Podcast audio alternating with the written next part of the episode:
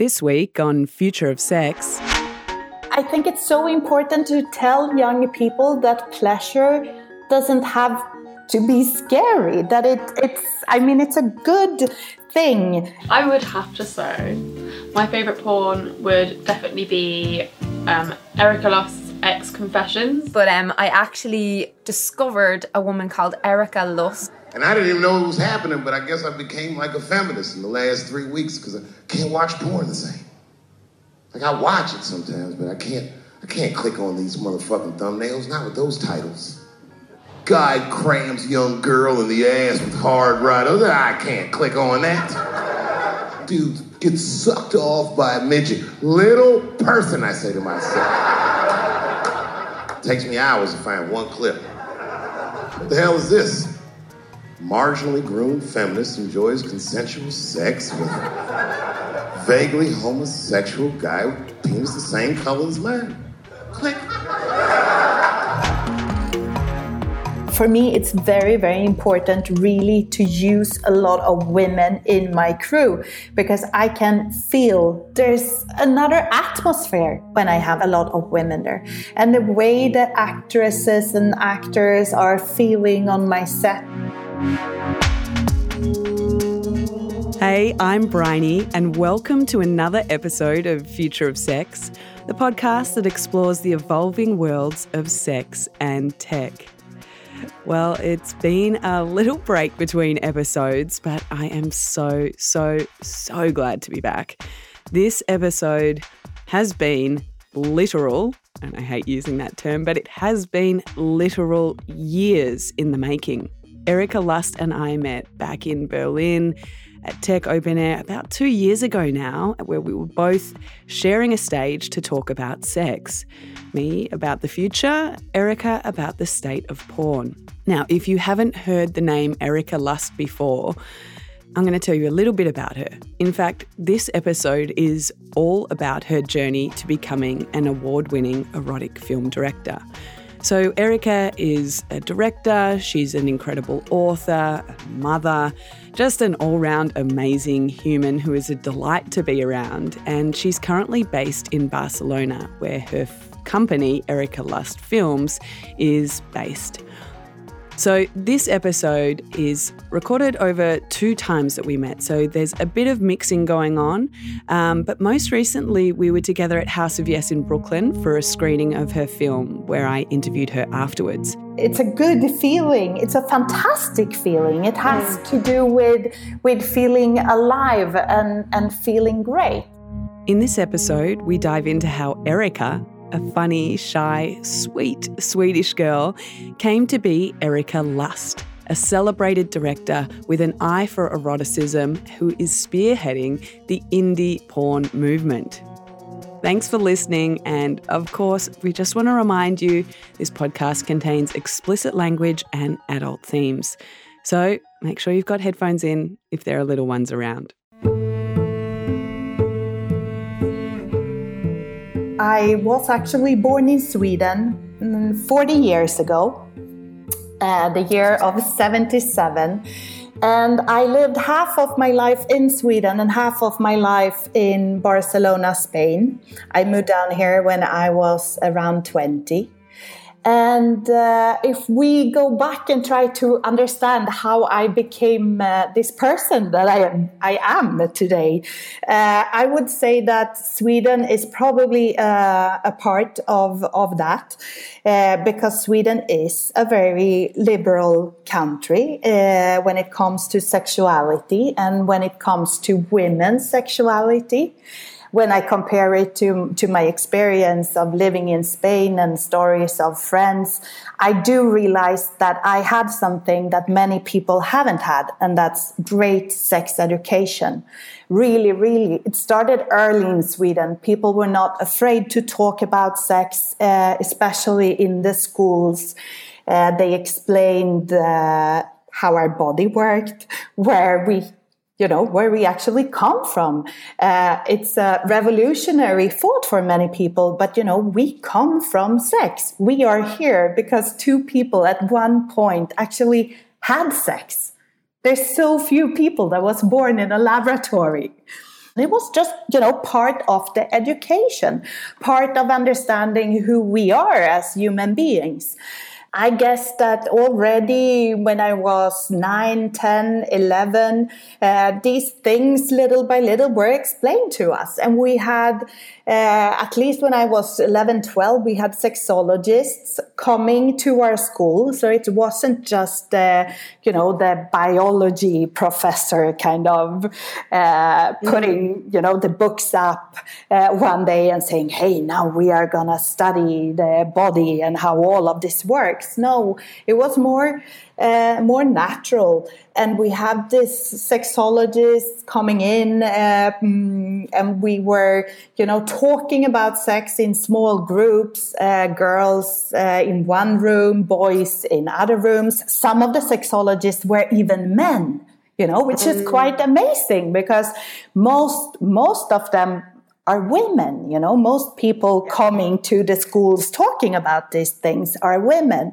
And I think that it was particularly important for the young boys to have, you know, men talking about sex with them.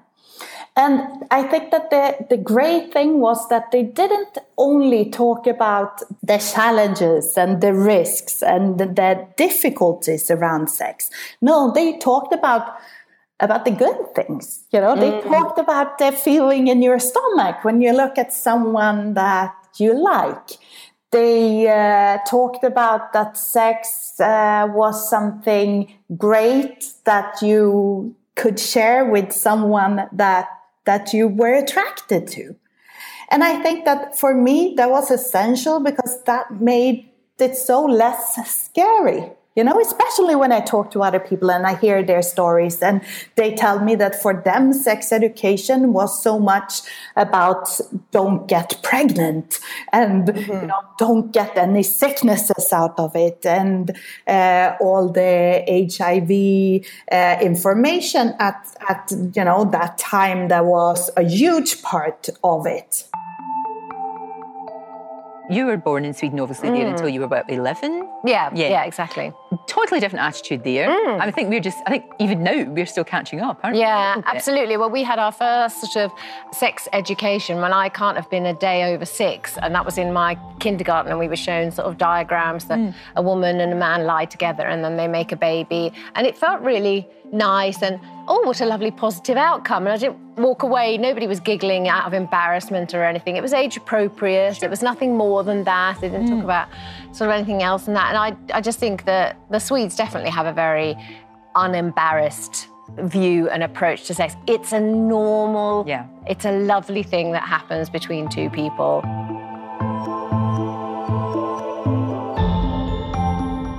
I think it's so important to tell young people that pleasure doesn't have to be scary that it it's i mean it's a good thing uh, it's a good feeling it's a fantastic feeling it has mm. to do with with feeling alive and and feeling great so so this this part of me being swedish and and being brought up in that context i think is is, is important but also uh, the way that Swedish society deals with gender roles and feminism, because that was also a very important part that I had very early on in my education.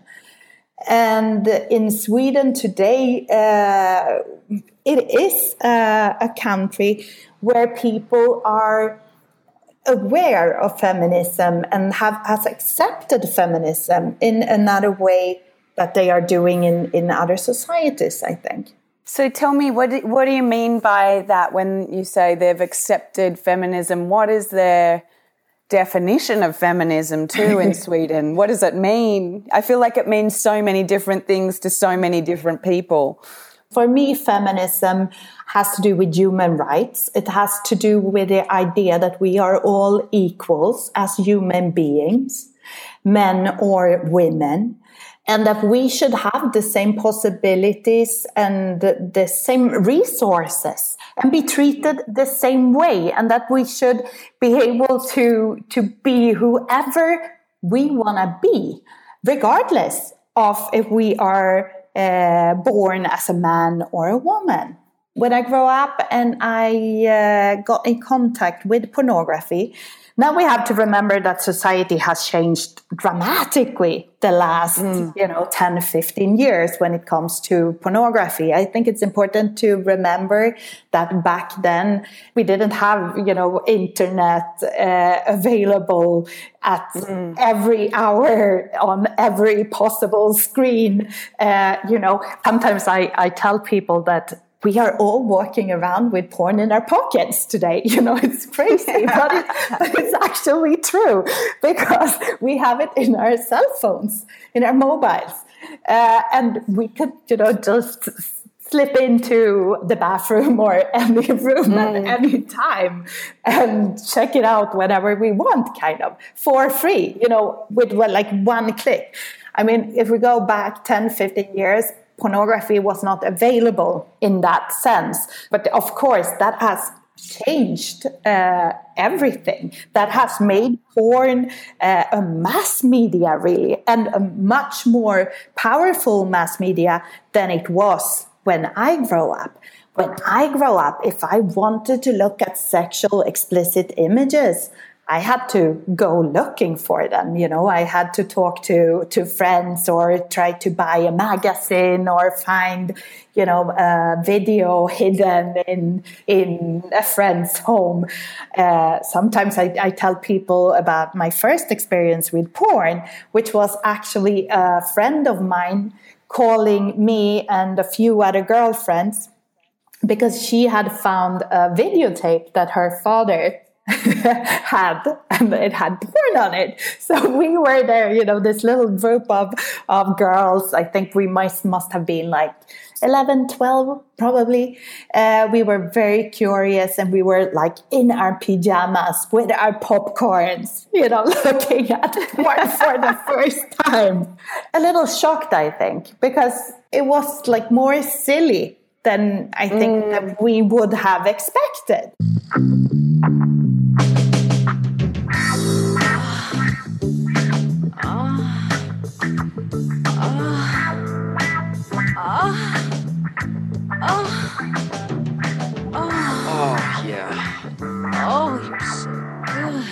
Oh, yes, I am the best, baby. Oh, yeah. Oh, oh, that was a tit. That is a tit. Oh. Yes. And then uh, mm. I went to university.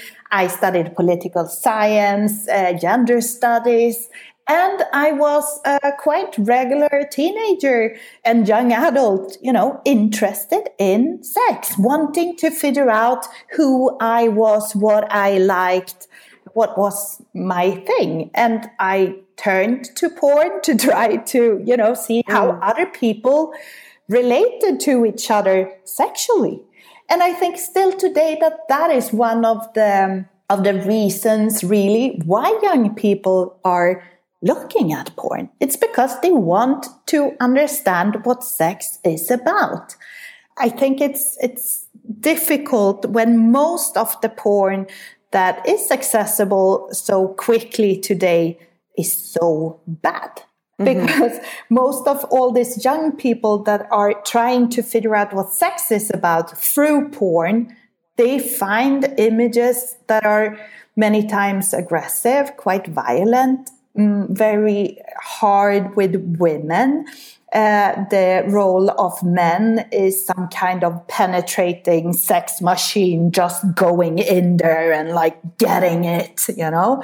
And the role mm-hmm. of women is so many times reduced to someone that is just uh, trying to give pleasure to this men instead of actually you know having a time of of interchange and both giving and receiving pleasure Mm-hmm. And for me, this is one of the big problems with porn today. Yeah, so it's not the problem that porn is the problem. No, it's not. not it's not the porn that is the problem. It's, it's like it's the bad porn that is the problem. It's it's the values that you know most of it has become somehow. I mean, it's obviously these these aggressive values and towards women, of course, and it's also the many times racist values in it and the way it's kind of a fetishizing uh, different type of people and puts us into groups and reduces us to things somehow mm-hmm. and doesn't really look at us you know as human beings who are sharing an an important moment together and who are doing you know this thing called sex together. But most porn is kind of far from really uh, showing what sex is like. Yo! Hey man, I was doing some research for next year and I think I figured out which website I want to subscribe to. The Vagtastic Voyage. Which one is the Vagtastic Voyage? The Vagtastic Voyage is the one where they find like random girls on the street and they invite them into a van and then they bang them once they're on the van. It's like 13 bucks a month and you get access to a bunch of other sites like one's Latina, one's Asian. Um, you know, there's one for fetishes like feet and pee pee and shit and stuff like that. It's disgusting. You're like an animal. I'm what? I'm disgusting. You're the weird one, man. Don't make me feel weird because I like porn. You're the weird one for not liking porn. I'm normal as shit. Peeing on people? That's normal? Evan, I'm not saying I'm gonna look at it. I'm just saying that it comes with the site, okay? I don't know what I'm gonna be into 10 years from now. I'm just sick of all the amateur stuff, you know? I mean, like, if I'm paying top dollar, I want a little production value, you know? Like some editing, transition, something, some music. Yeah, you know, well, I'm sorry, Evan, that the Coen brothers don't direct the porn that I watch. They're hard to get a hold of, okay? Plus, your parents are gonna be looking at the bill, dipshit. Yeah, you're right. I probably should pick the one with the least dirty sounding name. And so, when you were studying political science and you were sort of uh, obviously turning to porn and looking to different things. Was this an idea that you were like, wow, well, there's nothing here for me? Well, I, I, I kind of got frustrated by it, but I was obviously also a part of me was liking it somehow, of course. Otherwise, I wouldn't mm. be here where I am today, right? I mm. felt that I had this huge conflict in my body. It's like my body did react to it, and I got turned on, and I liked the feeling of that. But I felt confused and I didn't like what I was looking at. And I didn't like the way I felt that I couldn't really identify with the women and I didn't find the men very attractive. It wasn't the type of men that I would connect with. And the whole cinematic thing was just missing out. There was no really there was no context to it. I didn't really understand who these people were who the character was how they were related to each other. I felt that i wanted some kind of context. I wanted something more from it. I was looking to feel more and I, I, it didn't happen that way for me. So i felt frustrated by it and i kind of started to talk to people, you know, during many nights and and days also about pornography. Like, what is it with it? Why? Why don't I like it? Why? Why don't women connect with it the same way as men do? And little by little, I started to get to to the idea that it was so focused on male pleasure, and it was always done from the male perspective with the male gaze. The women were there you know like flashing their bodies and you could i mean you could see all the time their breasts and their butts and they were doing all these things for these men. It was not from our perspective. It was not the way i felt when i had sex myself and I think that's kind of where the idea started in my head, you know, like, but so what would I like to see? So I started, you know, internet was advancing at this time, and I started to, to, to search for things and see if I could find something that was actually different. But many times I was disappointed because when you looked for something that was different, that had more cinematic values, or that was more from a female point of view, then it almost always got very erotic, but erotic in like in that sense of you know romantic somehow. It like a, a, man on a white horse and a woman in front of the chimney and you know they were drinking champagne and making love kind of.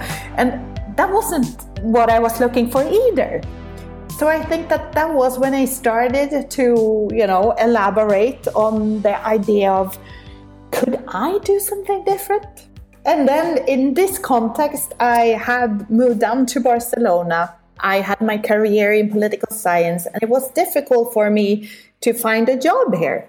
And I needed money, of course, as anyone uh, young who wants to start a life for themselves. So I started to work for some production companies uh, that were doing uh, basically advertising, some television, some films, uh, nothing adult related, but audiovisual work. Uh, and I started, you know, just as a as a runner, as a chauffeur, uh, I was doing coffees and juices and whatever I could do because I really loved the feeling of being, you know, around film people and on a film set. And one day I just said to myself, hell, I should try to see if I maybe can do an explicit film but with you know from my point of view in my values with my ideas if it's it must be possible you know? And people are looking at me and they're like eric i don't know i don't know i don't see it you know? Porn is porn. It's like who wants who wants something else? I mean it's just you know for for for some men anyways who cares about that? But i felt no there must be a way of doing this different. So I wrote the short script and I gathered a little money and I called all my possible friends and I got a camera and I took two days and I shot the short film and it was a short film called uh, The Good Girl.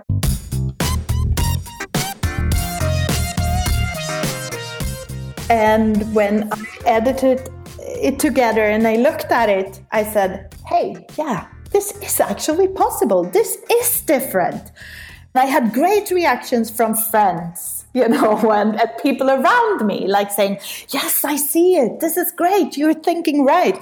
But I still didn't know what to do with it. So I sent it to a few festivals and I started to win a few prizes. And more people were telling me that, wow, this is so cool at this point, this was in 2004, 2005, and at this point, internet had advanced uh, to the level that you could actually stream video because before that it was very difficult to stream video online.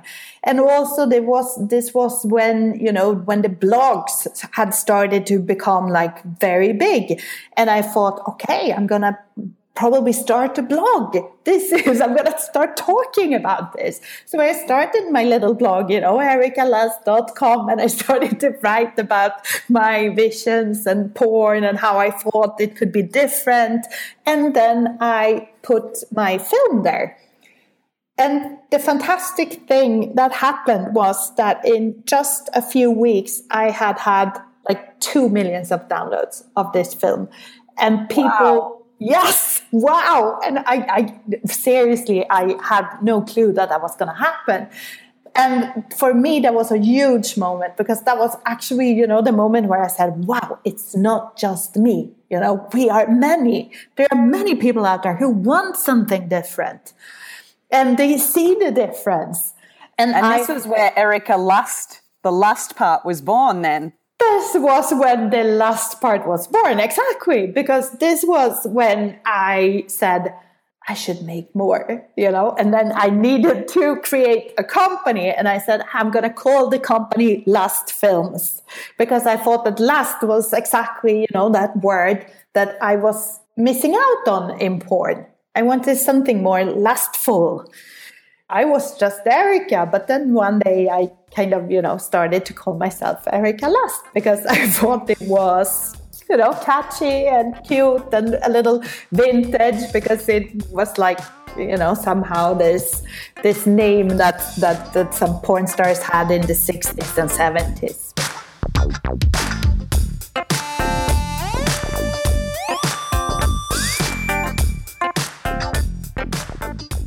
And I hear people tell me all, all the time that, oh my God, thank you, Erika, because I thought that when I looked at the porn tubes online, I thought that women came from just pure penetration because that's what you see all the time. And I thought that there was something wrong with me because I never came from just penetration. I always need to stimulate myself. You know, people tell me that all the time. And then they say, hey, I watch your films and I see that in your films, the actresses normally they are touching themselves when they are coming, you know.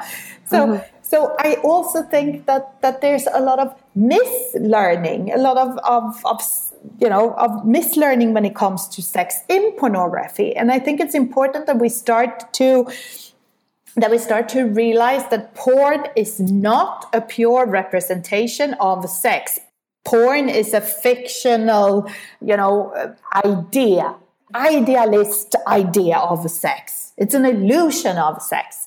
And it's the way that the creators wants it to be. I hope that we will see more diversity, that we will uh, see more points of view of women, because I mean, men are totally dominating pornography. That's still how it is. And I really, really hope that that will change. Uh, one thing when I try to look for mainstream porn that I, I miss most is men. You know, it's like, where are the men? I only see mm. their penises. you know, come mm. on, show me their faces, their emotions uh, I want them to to be treated like human beings, not like these penetrative sex machines. Just you know, punish fucking women all the time. Um, but what I really, really can see is that people are people are very hungry for for sex related uh, storytelling because many people use pornography to get inspired, obviously, and to broaden their own, uh, you know, their own sexual fantasy world. And then, and then we have to look at who is making porn today. And when we look at that group, it's obvious to me that it's a small group of, of men most of them are, are white heterosexual middle-aged men who has this idea of like butts and breasts and you know it's like ass and boobs and uh, that's kind of what they want from from porn. And that's not what i want from porn. And i feel that there's so many more people like me wanting you know something else from porn. What you started out by saying was like people are going to this for education. And it may not just be for um, looking at people in terms of like this is how sex works the penis goes in the vagina or wherever but like for people's faces and things that happen and the fact that you may not have an orgasm through just penetration right. only so and, and remember that sex as education is so much broader than just you know kids learning how we do people kind of you know? It's so much more than that you know? We look we look at this because we want to understand. Maybe we want to understand more about domination and and submission and I made, you know, I made a, a, few very good films showing that kind of relationships between people and how how do they connect in that kind of of, of sessions. This happened especially after after you know all this Fifty Shades of Grey. Uh, mm oh, yeah. when it entered the mainstream media. Of course, it entered the mainstream media. It was a huge thing. Suddenly, everybody was interested in in domination and submission, and uh, but people didn't really understand what it was. And the book was so bad at really explaining it, you know. So yeah. it really gave a lot of misconceptions to people.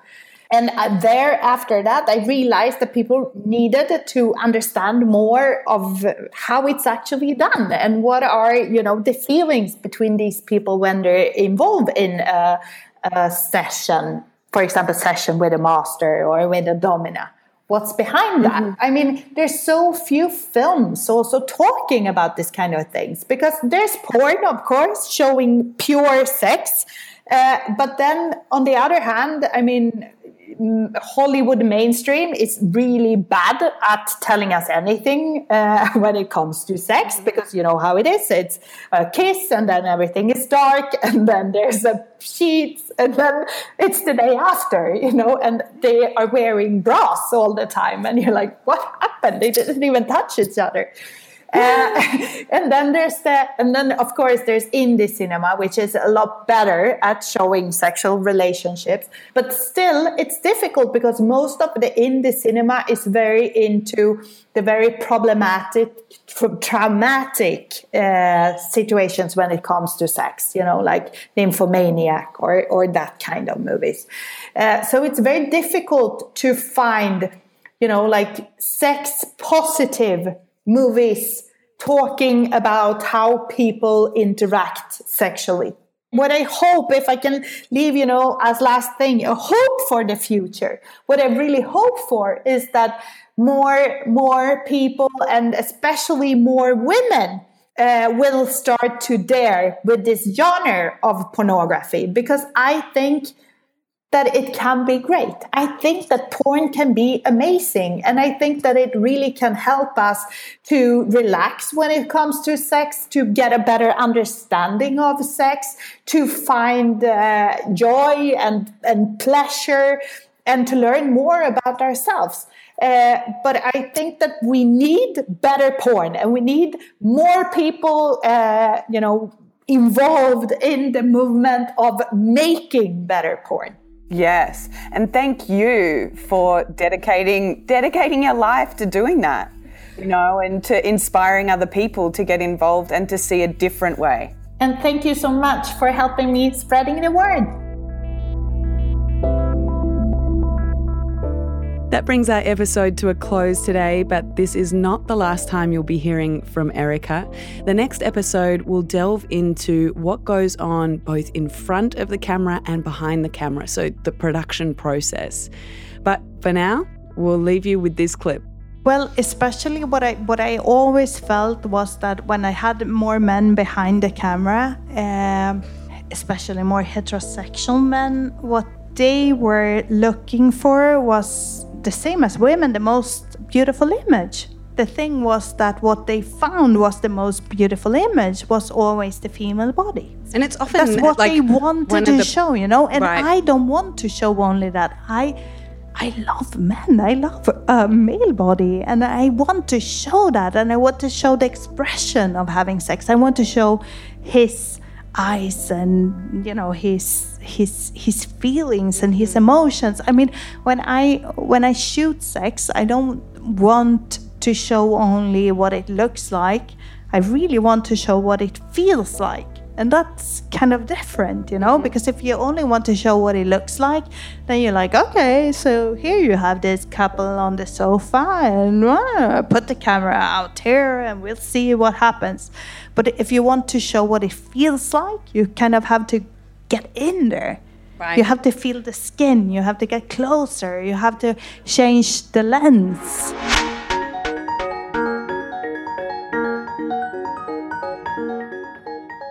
This podcast was produced and edited by Chad Michael Snavely. To get in touch or check out the other podcasts Chad is producing, visit chadmichael.com. And if you have questions or feedback or just want to keep up with what I'm doing, follow me on Instagram at Future of Sex, or you can drop me an email, Bryony, B R Y O N Y, at futureofsex.org. Again, thanks for listening. If you feel moved, leave me a review or a rating. I always love seeing them. And we'll be back with part two very soon.